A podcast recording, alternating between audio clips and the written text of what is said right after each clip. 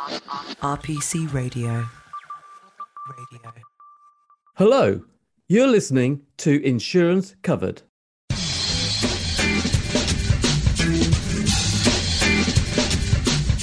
Welcome to the podcast that covers anything and everything to do with insurance. Coming up in this episode, I think what we're seeing in cyber insurance right now is more a question of purpose rather than a crisis of existence. You know, what do we want to do with this as an industry? my name is Peter Mansfield. I'm a partner of the law firm RPC, and in each episode, I'm joined by a guest and we discuss an aspect of the wonderful world of insurance. This week we have Tom Johansmeyer, and we're going to discuss whether cyber insurance is in crisis. Yep, that's right, Tom is back. Tom was a guest in August last year when we talked about the insurance of fossil fuels. And anyone who listened to that episode will be looking forward to this one because Tom really knows his insurance. He is head of property claims services, which gathers and analyzes data from across the insurance market. He's also been a soldier, a strategist, a coder, and a marketer, not to mention a runner, a cyclist, and a distance swimmer. But he also writes widely on insurance. And recently, one of his areas of focus has been cyber insurance, which is what we're going to discuss today. So, Tom, welcome back to the podcast. Thank you for having me. It's always a pleasure. And um, you're based in, in Bermuda, um, despite coming originally from, from New York. So, how, how did you end up in Bermuda? I know it's a, an insurance center, but how did you end up there? I found myself coming down here more and more frequently just to see clients, you know, discuss the loss estimates PCS was putting out, how they, you know, dovetail with uh, risk transfer market conditions. And after a while, I was down here more than I was anywhere else. And it just seemed like a, a natural fit. You know, you, you've got to be where your clients are.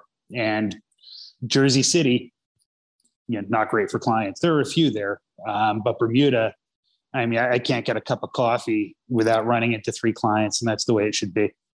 Cyber is obviously a hot topic um, at the moment. Uh, and then this time last year, uh, we recorded an episode on cyber insurance with Dania Rifat of Hiscox, and it was the most listened to episode during 2021. So um, I have high hopes for this one, Tom. Don't, don't, don't, don't let me down, I hope. Um, before we descend into the nitty gritty, though, I think it's useful before we get going to define in very generic terms the types of loss that are covered by a, a cyber policy. And as I understand it, there are three main categories of, of loss or claim. The first is business interruption caused by viruses, malware, whatever. Um, so, you know, that's BI, business interruption. The second one is privacy claims. So, where there's been a data breach and people's personal information has been stolen. Um, and then thirdly, ransomware. Um, is, is that a fair summary of the, the, the three basic claims, or is there, is there anything else that we need to consider? It's fair. I mean, the only thing I'd talk a little bit about is ransomware, because ransomware has elements of both business interruption and privacy. Right. So the way ransomware works is a bad actor comes in, locks up your system, and asks for payment to reopen it. Right. Well, that period where you don't have access is the BI component. There's been an evolving approach as well, where the ransomware actor will exfiltrate data while also locking up your system. So you've got the threat of privacy and the threat of BI in the same attack. The, the reason why I'm generally comfortable with ransomware being categorized as a third type is because it's unique enough, it's pervasive enough, and as a threat right now, it is the main threat. So I think there's a certain value into highlighting it separately. And in articles that you've written, you talked about sort of 2017 being a, a, a pivotal moment in, in, in, cyber insurance. And if this podcast had existed in, say, 2017, and if you'd been a guest, which obviously you would have been, uh, how would you have described the state of the, the cyber insurance market at that time?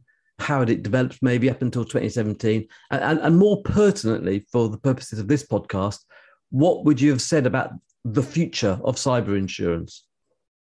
Okay, so heading into 2017, the market was fascinating, right? Because you had the main type of, threat, which is privacy. But in the background, the one thing everybody worried about was a cyber attack ultimately leading to a D&O claim because that's where you see the big numbers that scare people. You know, there was some talk about BI, but it, it was never the top topic in the industry. 2017 is what changed that, right? So you had privacy, privacy, privacy, lingering D&O, uncertainty, and then you've got WannaCry, which was a, a massive economic event. And it affected a lot of companies around the world as a, a wiper, right? It, it, just basically wiped out data. Um, so it didn't lock it up, it didn't exfiltrate it. It was basically just like blowing up data. But because of the companies that got hit and the low rate of insurance penetration, the industry insured loss was only somewhere around 50 to 60 million dollars. NotPetya, as a variation of the underlying malware, came a couple of months afterward. And that one had a bigger impact, right? You had eh, a little more than $300 million in affirmative cyber loss. You had another three ish billion in property losses. And you had a couple of hundred million, if I remember correctly, worth of D&O came out of that. So that was the first large scale cyber attack with impact on the insurance industry. And after that, you could see the impact that BI could have. Before NotPetya, the cyber insurance industry would have said of its future that, you know what, privacy is going to be a problem, but it's becoming less expensive. You know, cost per record is going down, but be careful about the professional lines risks that are out there. That's the future. And by the end of 2017, all anybody could talk about was business interruption.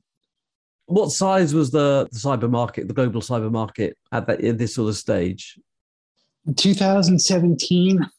So we we estimate global insurance premium right now to be kind of five to five and a half billion.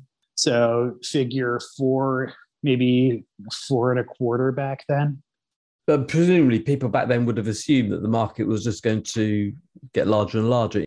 Presumably, is that right? Oh, oh, absolutely. I mean, you, you look at some of the projections for like 2024, 2025, where these were, you know, $20 billion in annual insurance premium.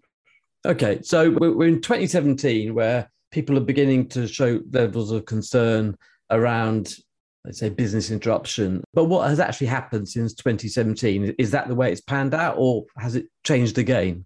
It's gotten broader. So I would say it, it wasn't just business interruption. So two things have happened since NotPetya that have been really interesting for the cyber industry. First, privacy issues didn't go away. You know, the largest losses, insured losses, single risk in cyber right now are both privacy. Both X300 mil, both came after NotPetya. So it's important to keep in mind that, you know, just because something else bigger came along, it doesn't mean that the other risks that have been out there can't get big too. The other thing that happened was an evolution in how BI could come to bear, and that was ransomware. So the wiper you saw with NotPetya, that blows up the data, right? Ransomware is a little more clever. The point with ransomware is not to do damage, it's to monetize it. So, you know, look at it this way. If I'm angry with you, I go blow up your car, that ruins your day. Now, let's say instead of blowing up your car, I boot it, right? Put one of those things on the wheel so you can't drive it and leave you my phone number. Say, hey, you know what? You want to drive your car again? $100,000.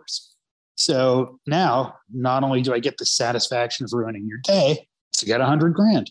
So, you know, and ransomware is basically turning that into a business, which, you know, is kind of clever in a sick way. Ransomware involves locking up that data, waiting for payment, getting that payment, unlocking the data, moving on. So that's a BI risk. And then the next iteration from ransomware is hey, I can get paid for locking up your data. I can also get paid for holding it hostage yeah, basically, if you think of the old you know, kidnap and ransom market, kidnap and ransom. This is exactly what the latest evolution of ransomware is. You're going to kidnap the data, and then you're also going to ransom what's locked up. So, sorry, I, am not quite sure I've got the, the, the, distinction between those last two. So we, we have the three stages. But we have NotPetya, which is just everything is deleted. Then we have this the, the situation where everything is just blocked. Is that right? And and then the final stage is effectively the data is taken by the bad actor and is held to ransom. So, and it, well, hold on, and it's also locked, right? So I lock up your systems, and I take your data. Now, th- this is an important nuance, right? Because if I lock up your data, that gives you the, the flexibility to handle things yourself, right? I can restore it. I can try to fix my systems without paying you. But if the data is actually taken as well, you have a second threat. So let, let's say I'm the attacker, you're the victim, right? I lock up your systems, I exfiltrate your data. So now basically you go to use your systems and you can't do anything. And also, I'm holding your data outside your system. You can say to me, Hey, Tom, I'm going to restore from backup, do my scans. It's going to take me a little bit longer, but I'm going to get up and running without paying. And I say, okay, good luck.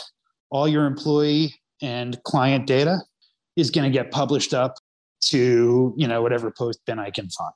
So you can fix your stuff without paying me. Good. I'm going to publish all your private data. And you say, okay, maybe it's time for me to pay you. Okay. So the first one is someone destroying my house. The second one is someone locking me out of my house. And the third one is someone locking me out of my house and stealing all my goods. Yeah, pretty much. Yeah, pretty much. Okay. Yeah. No, that's that's uh, well. Yeah, I was going to say that's good, but I, I I now understand it, and now I understand it. I'm very worried. Well, here's the deal, though. If you want to feel better about the situation, at least take some comfort in the fact that all this ransomware stuff is becoming a job, and it's so institutionalized that the folks who do it don't even get hacker satisfaction anymore. well, I, I, yes, we'll, we'll, we'll, take small comforts where they where they come. Um, and in terms of in, in terms of the, the kind of uh, figures, facts and figures for this, you, you, mentioned that the hope was that the global premium would be kind of 20 billion by 2024. We're obviously in 2022 now, and you said it was 5 billion. Um, I mean, are we talking about a, a market that has plateaued now? And, and, and what sort of losses and payments are we making in relation to ransomware? So it's plateaued temporarily, right? So the amount of ransomware that's out there, and the nature of the loss is, is such that insurers are being really careful with how they write.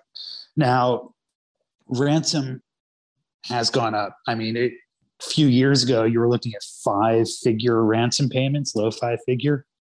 Uh, the biggest we saw last year was north of 40 million single ransom. The actors were asking for 70, which they didn't get. But I mean, to go from 10, 15,000 dollars up to 70 million in a handful of years, that tells you a lot, right? We, we talked about the fact that the, the global premium has at least temporarily plateaued. And I just want to have a, a look behind the reasons for that um, and, and, sort of break it down. So the, there are various options as to why that is, um, and we'll discuss each one. So, is it a lack of demand first and foremost? Is it simply that the people out there are not wanting to buy cyber insurance? Quite the contrary.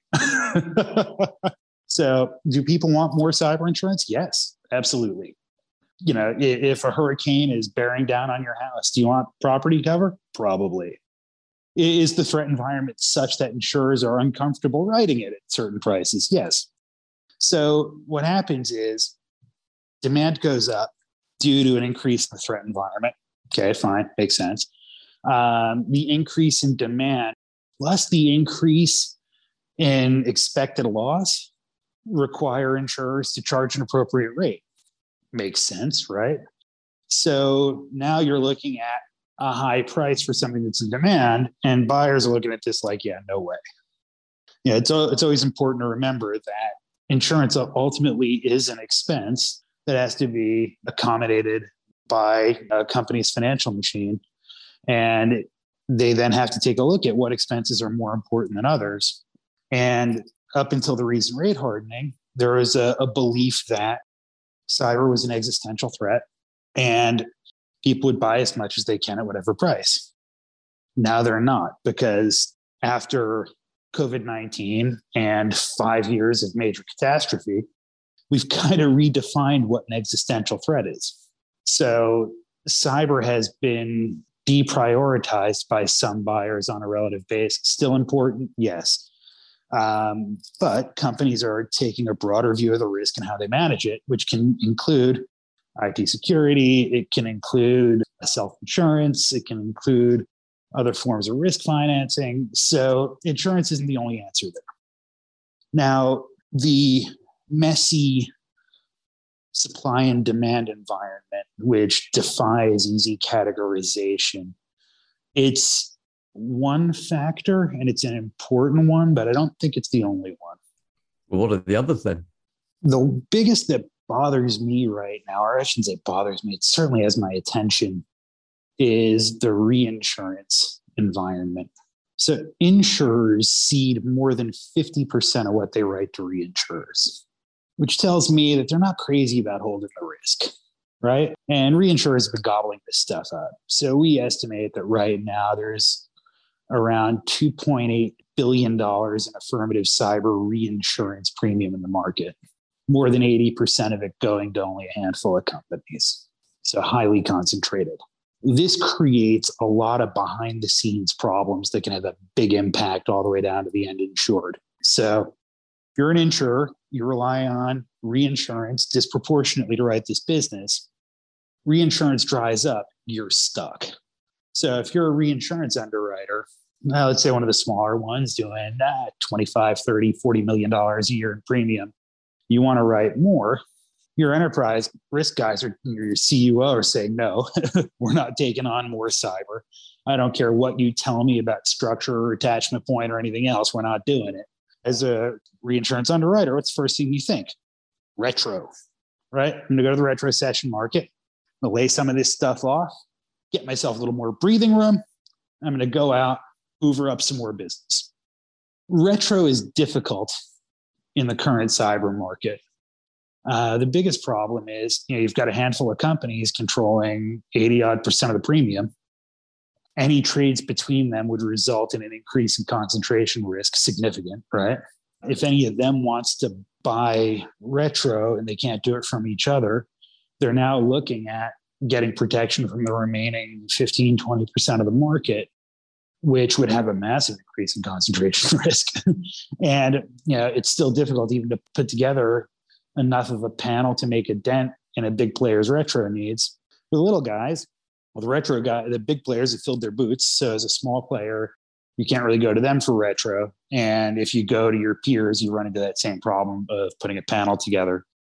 So realistically, you've got kind of this log jam of capacity that needs to get broken somehow. It really means either refining how these risks are modeled to free up capacity, or more importantly, finding new sources of capacity to come in to give everybody breathing room. So the, the real problem is in the end insurance market, we don't have enough penetration to generate the consistent premium and loss experience that actuaries would use to really understand the market, right?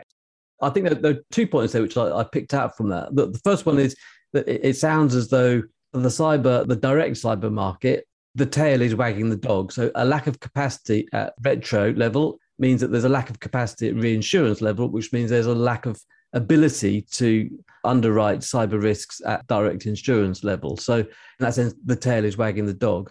But also, you touched there upon a, a lack of data as well, the fact that, that the market is not understood. And I presume that is at least in part because a hurricane is a hurricane is a hurricane. We, we know what a hurricane does.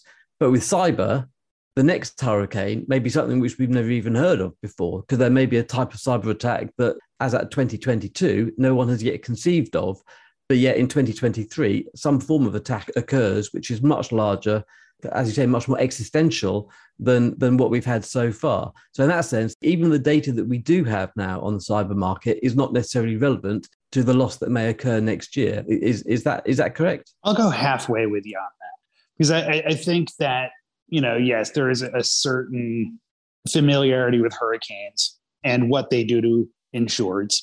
But I'd even say that hurricanes are dynamic as well. And I think that as an industry, we rely on that uncertainty crutch a bit too much when it comes to cyber. I mean, just take Hurricane Ida last year, right? Know, you had a hurricane that hit Louisiana hard. Fine, we've seen that before. You know, it, it runs up through the Midwest and dissipates. You know, that's a, a well trodden hurricane path for Gulf. Fine. And then it pivots to the Northeast and dumps a bunch of rain on it causing what would be itself a significant insured loss under any other circumstances. So something like Ida, nobody saw that coming. I mean, it, it's not as you know sexy or aggressive as the pivot from privacy to ransomware. I'll grant you that, um, but it's probably probably more meaningful and more impactful to our industry. In January 2021, Tom, you wrote uh, an article about cyber where you said uh, that 30 years of history have shown us that cyber risk is difficult to understand, problematic to hedge, only likely to grow, and characterized by a continually changing threat environment. What do you think can be done to improve the market? Number of things. I think there's no substitution for activity, right? Yeah, until people are writing and retaining more cyber insurance risk, we're going to be constrained. Now, it's easy for me to say that, not having a balance sheet, right? we need more people to go out there and take losses. Uh, yeah. you know, it, it's not great advice unless you really qualify it, which I'm about to do. So you need folks who are willing to go out and write more because they understand the risk better, or they're willing to build a big enough portfolio to absorb the risk. So it's tough. You, you either go in small and hope for the best, or go in with a, a massive number, not knowing whether or not you're going to be blown out. It's a difficult proposition. So quantification analytics becomes a big part of it as well. And also, you need to see more and more integration between insurance and the security environment which I think we're already seeing start, and it's it's positive. But you know, you've got to have insurers who understand security. You've got to have insurance buyers who implement appropriate security measures.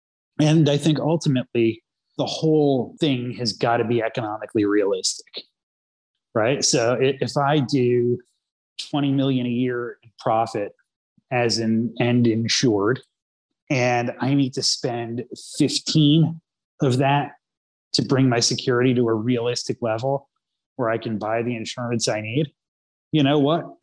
it's not worth it. So I'm going to find my financial tolerance for security spend versus cyber risk, and I'll live with it.